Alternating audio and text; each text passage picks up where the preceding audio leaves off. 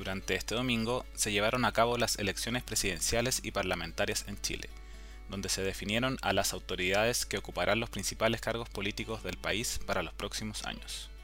En el caso de las elecciones presidenciales, pasaron a segunda vuelta a realizarse el día 19 de diciembre los candidatos José Antonio Cast y Gabriel Boric. Estos obtuvieron votaciones de 27,9% y 25,8% respectivamente. Estos resultados en general estuvieron en línea con lo proyectado por las encuestas. La mayor sorpresa en este sentido fue el tercer lugar que obtuvo el candidato Franco Parisi, con 12,8% de las preferencias.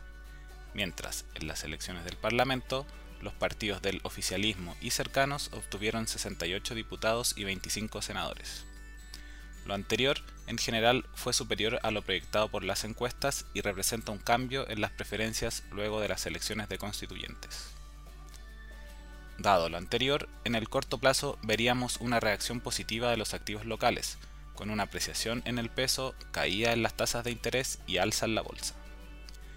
Sin embargo, se mantendría la volatilidad luego de esta reacción inicial, pues aún continúan presentes factores de incertidumbre, como la segunda vuelta presidencial, procesos legislativos como el cuarto retiro de fondos previsionales y el proceso constituyente.